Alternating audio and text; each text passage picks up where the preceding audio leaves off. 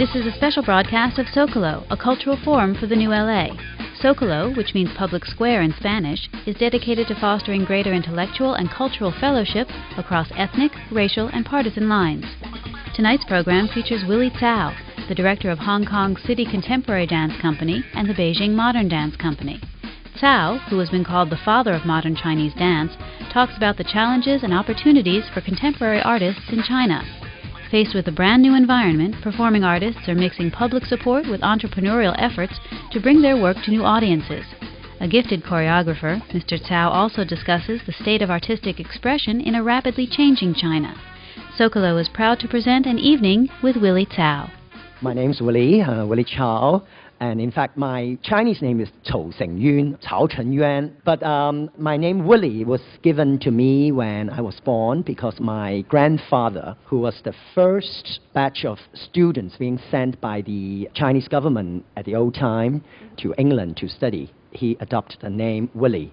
You know, at that time. So when I was born, he kind of suggested that I had the same English name as he had, uh, Willy Chao Chen Yuan, so that's my full name, okay? But of course, in Hong Kong, being a British colony for so long, we always taking a English name besides our regular Chinese, Chinese name. I was born in 1955. Actually, my parents met in Hong Kong. My, my father's from a central part of China. My mother's from Shanghai.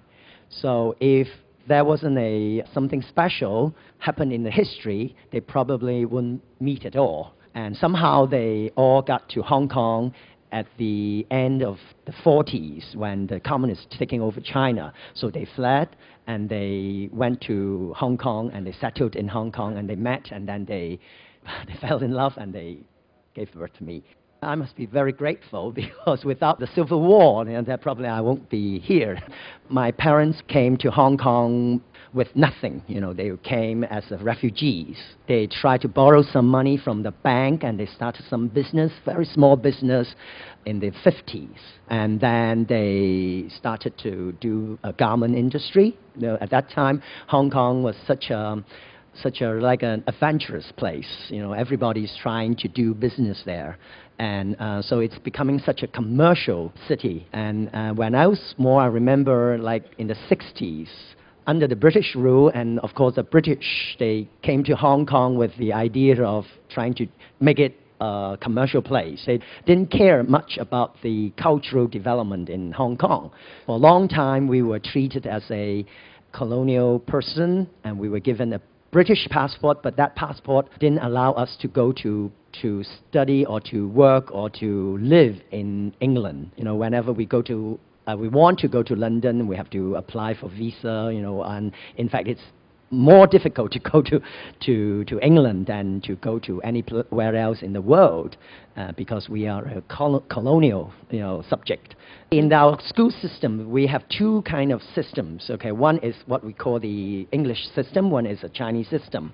I was born and raised in this Chinese system, meaning my school we use Chinese language as our uh, main language, but we have to study English as our second language. Whereas if you are in an English system, you use English as your major language, and then you have to study a second language which is not necessarily Chinese, but you can do French or um, Spanish or other, other language. At that time, the, that's the, the sort of uh, education system in, in China. During my younger time, you know, I still remember Hong Kong is being called a cultural desert. In the whole of Hong Kong at that time, like in the early 70s, there's only one theater the city hall, what we call city hall. This city hall, they have two halls. One is called a concert hall, one is the theater. These two facilities being uh, made available to overseas ballet and overseas orchestras, but most of the time they were lent to the schools to do their graduation parties and that sort of uh, thing. So for a long time, we had very little opportunity to see very good performances in the in the theater. So until uh, like in the early 70s, um, we have what we call the uh, Hong Kong Arts Festival started uh, there, and partly the reason is because in the late 60s there was this big uh, confrontation of the local people with the British government at that time, of the, or the Hong Kong government at that time. I was uh, about uh, 13 uh, 14. I've kind of understanding the situation. Of course, uh, not necessarily the deeper meaning of that. But I still remember there were a lot of bombs on the streets, you know, being laid by the uh, local people trying to scare away the British. That was a very big confrontation at that time. And that's why after that incident, uh, the government started to invest or trying to cultivate a so-called local culture, trying to provide the people in Hong Kong some sort of um, cultural activities. At that time, you know, in the 60s and sev- early 70s, you know, we were very happy if you know, there are some ballets or some orchestras playing in the concert hall, and then we can buy ticket and to see it. And I think it's a kind of entertainment, and you know, at least to fill up some kind of discrepancy there. You know, we need something to fill up the empty time, whereas before there was nothing. I still remember when I returned from the States back to Hong Kong, the most important thing in the whole year is the beauty pageant. You know, the Miss Hong Kong competition. During that night, everybody stay home, to watch television that's the most significant cultural activities at that time. I find like I was in the middle of this vacuum, you know, nothing happening. I really felt suffocated at that time, you know. Mm-hmm. Part of me, I felt very uh, betrayed. You know, like in the Western world, you know, you can enjoy all these cultural activities. Why in my hometown, you know, that's you know nothing there. You know, so the, partly that reason I I gathered with my friends, some of my friends, so we said, you know, we must do something to correct this. So we formed, in the 1979, we formed the City Contemporary Dance Company. I studied in Pacific Lutheran University, which I felt uh, very warm about that because uh, in America, you know, you have this liberal art education. You know, you study business administration as your major, and yet you are required to do other works, you know, and one very important elective subject is modern dance. So I studied uh, modern dance the first year when I was in the Pacific Lutheran University. And then I remember last year, the fourth year, I had all my courses you know, taken dance. So I end up with more dance credits than the credits in business administration. But of course, I declared my major as business administration because, you know, I had you know, no idea, you know, in the future I would be involved in, in, in dance so heavily. When I returned to Hong Kong, I still having this idea of, oh, I must continue my family business because this is my duty as the only child of my family. But then, of course, the two years in Hong Kong in the university studying the master program, you know, that's also given me a chance to, you know, to think about my future am I going to be a businessman for the rest of my life?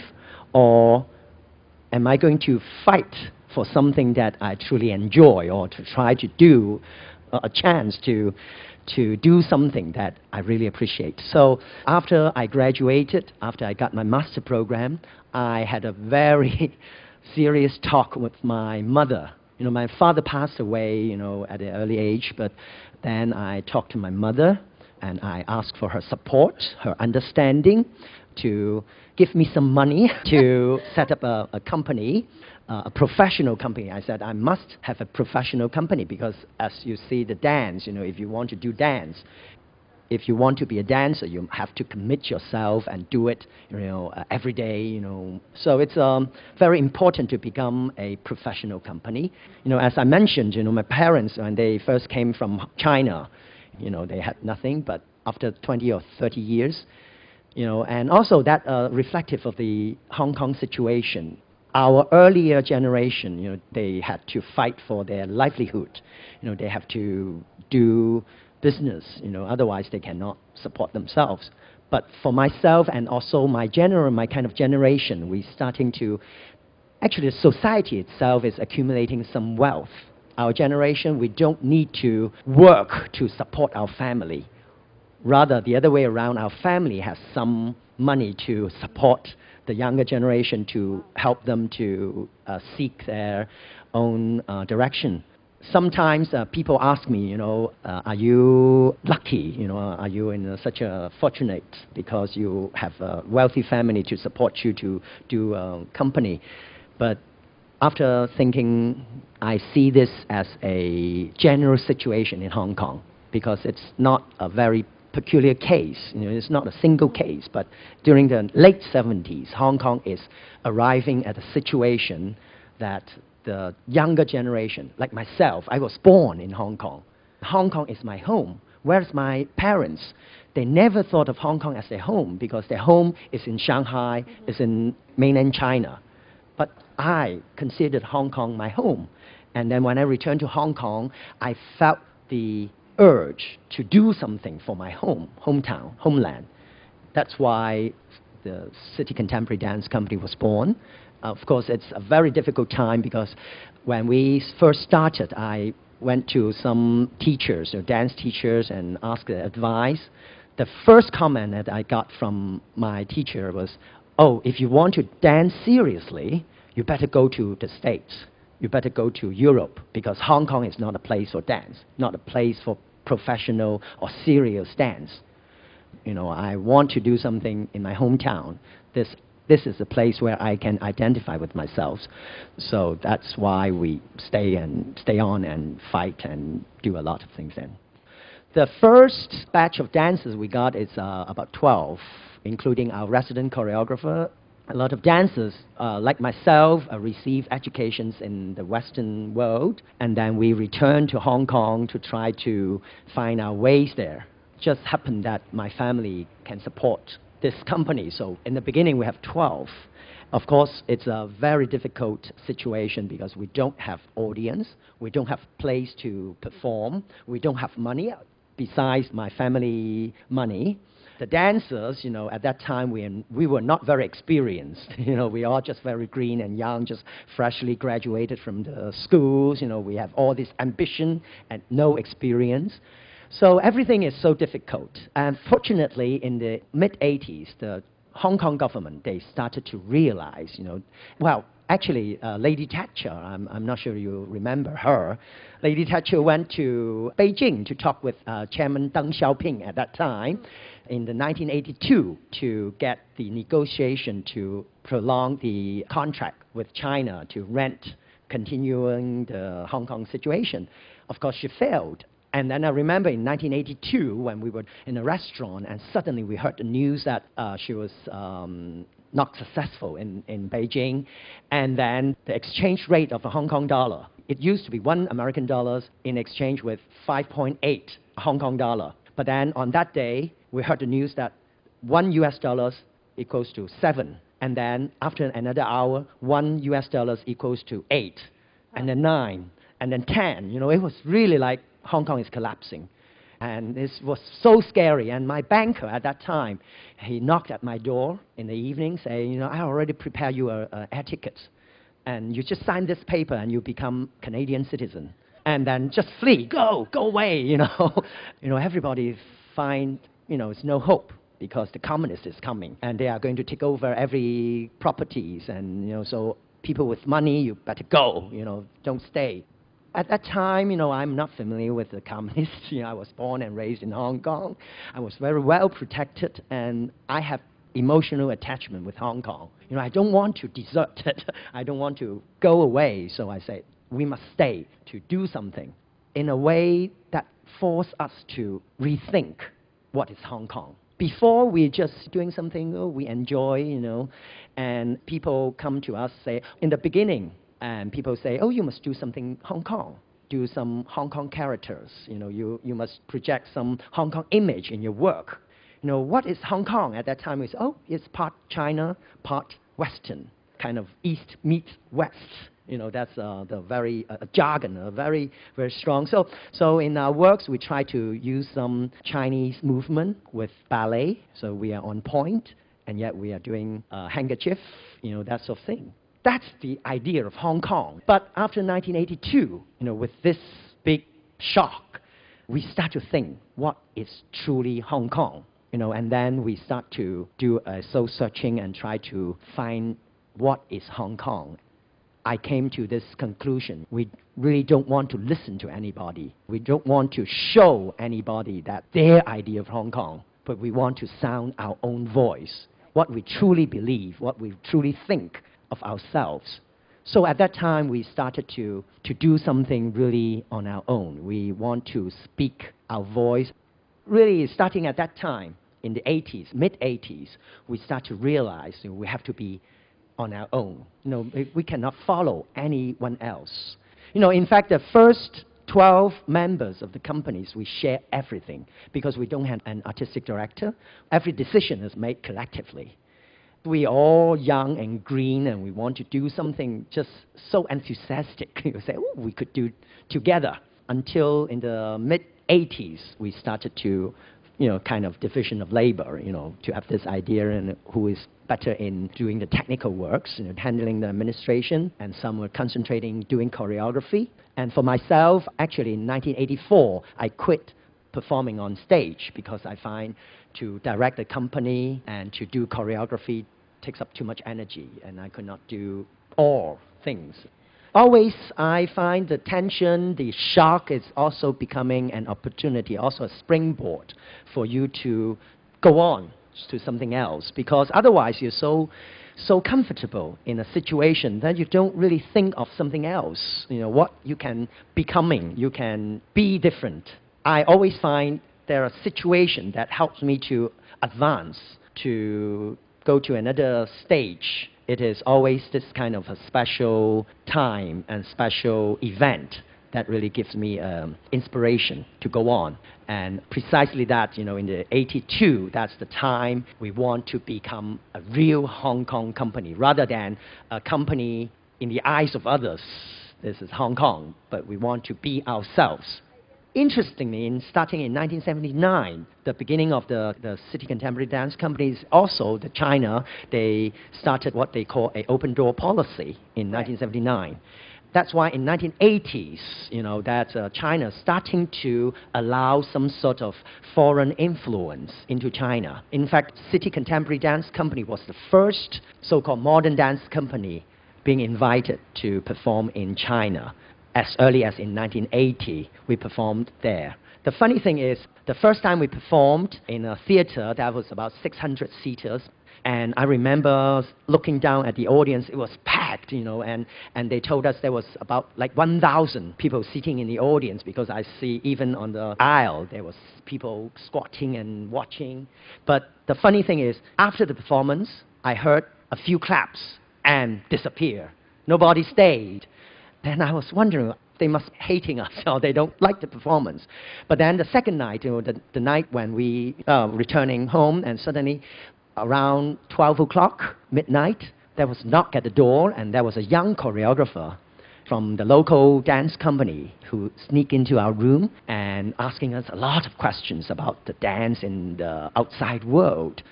Obviously, I found out later that before we arrived, they were still told that modern dance is poisonous from the West. This is something derived from the capitalistic world, so it's uh, very dangerous. So all the people with correct mind, they should not look at the uh, modern dance, modern dance because it's so corrupted. It is not following the, the communist mainstream. But until then, you know, we started to develop a very good relationship with the local artists there, and we started to understand the situation there. And then we, we talk, and when we communicate, we write letters to each other. And then eventually, in the mid 80s, I was invited to teach in China. In, in, fact, in 1987, the Guangdong Dance School, they started a modern dance program in their college level, and I was invited to be the teacher there. So that's the starting of the um, modern dance into the China. Of course, in the beginning, there was a lot of debate similar to Hong Kong. You know, they want us to do something Chinese, as different from the Western modern dance. We don't want to copy the Western modern dance. We want to do a modern dance with the Chinese characteristics. Then, of course, we have to ask, what is Chinese characteristics? Handkerchief or long sleeves and uh, now so-called Chinese modern dance is like that. Of course, the reason they asked me to go there because they, I think some people they have a bigger vision. They see it's more than that, more than just to satisfy other people's viewpoint or the vision. What I always said, modern dance is something to encourage a freedom for expression. And I don't really mind to see a Chinese dancer eating a hamburger, a McDonald's hamburger, because this is a modern world. You know, you have the influence from all over the world. You don't need to stay in your very limited surrounding. You have all the influence, you have all the experience of the whole world. It is up to you, your freedom to make your selection. If you make an honest opinion, then it is truly your work. You know, and it's not necessarily whether you look like a Chinese or you, you move like a Chinese, but it is necessary you move honestly. Then the work is Chinese. Because, like myself, I cannot make an American modern dance because I was born and raised in Hong Kong. Although I studied in America for four years, but when I returned to Hong Kong, all my concern, all my thoughts and my feelings is from Hong Kong, about Hong Kong. And then when I do a work, it is Hong Kong already. When I study, you know, in America, the modern dance idea is you honestly doing what you believe, right? I'm just following the footstep of Martha Graham, although I'm not doing her movement. But the spirit, the idea of modern dance is do what you truly believe. But somehow when we go to the Oriental world or the Eastern world, suddenly there are critics, a government, people coming say, you must do something like this. You cannot do that. A lot of restriction. But for me, you know, I say, no, my understanding of modern dance is something I truly speak for myself. If, if people think it's very much like a, an American modern dance, so be it. I'm much very influenced by the American modern dance. And, but when I return to China, when I work, that's part of me. I cannot deny it. The modern world is getting smaller, and you cannot ignore these kind of influence.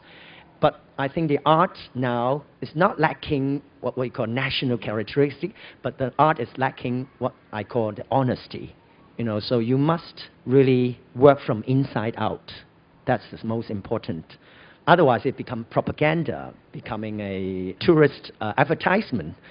That's why it is dangerous sometimes, you know, because it's becoming very subversive in a way. You know, that's probably why when the modern dance first introduced in China, I always get into trouble because the, uh, a lot of people didn't like it. They thought it's too westernized, uh, too subversive. You know, it's not following the order of the Chinese government set out. You know, you should have more of Chinese characteristics more of addressing the um, heroism or patriotism in China. Whereas if you really speak something honestly, somehow you find it differently. You know, you find there are lots of difficulties now facing not only in China but in everywhere in the world. You know, we're facing the same different issues, but you still tackle a lot of problems there. That's why I want the dance reflecting a true, honest feeling. But of course, some dancer or some choreographer, if he's uh, much involved in his own personal world, that's fine. But if a dancer or choreographer, he's very concerned of the history of the national development, that should be reflected uh, in the work. We always invited guest teachers from overseas to teach, but I try to make the dancers from the companies also doing their own choreography. When I bring the company to the Western world, always one thing people ask, you know, what is the significant thing that the Chinese modern dance bring to the world of modern dance. Mm-hmm. And I always say it's not a special movement, you know, because Tai Chi or meditative, uh, that kind of internalizing movement, you know, sometimes it's been so much associated with the Oriental world, or, or the, the Eastern world the Eastern people is not necessarily so. Sometimes they have so much energy, so much anger, so much aggression. You know, they need to express also through their dance. Whereas if you look at the Western modern dance, they also taken a lot of influence from the Eastern world. I think the movement, the style of movement is very superficial. I think it's the the essence of modern dance, you know, if you ask me, the contribution of the Chinese modern dance into the world, I think is a sense of collective collectivity. Because uh, when I look at the history of the Western modern dance, I see Martha Graham, and the Martha Graham's students like Paul Taylor, uh, Erick Hawkins, or Merce Cunningham, they're all very different. You know, they like a rebellion. But when they becoming a mature dancers, they will leave the teacher to form another company, and they gather another group of dancers around them, and all of them will work for this particular leader until these younger generation they becoming another master. But in China, I find it much easier to work in a collective way. You know, like a lot of our dancers, our young dancers, they, I encourage them to work on their own, to become a unique dancer, a unique choreographer. They try to find their way of uh, sounding their voice. You know, their, the way of movement would be very different from the others. But when they start to do choreography, you see the rest of the company, they will support him. They will commit themselves to experiment his style of movement. The reason for this kind of easiness to give up oneself and to support the others, and in, the, in return, the other will give up their own ways to to help me, it's probably because of the, well, I, I'm not sure because I'm not a sociologist, but my gathering is that the way the Chinese uh, live in such a crowded place, we don't have much our own private space when we were brought up in the early age. Up until very late, you know, we say, oh, we have our private room. But we always shared our bed with our sisters and brothers. Mm-hmm. You know, we study together, we work together, we shower together, we sleep together. Mm-hmm. So that's kind of personal closeness, you know, probably make um, a very easy uh, way of, you know, identifying with each other's. But when we have this idea, oh, we must be different.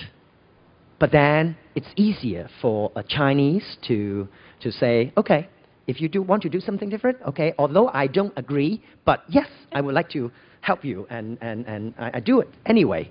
You know, and whereas it's much more difficult for an American, say, you know, to say, you know, if I believe A, you know, you want me to work on B, then, you know, it's very difficult.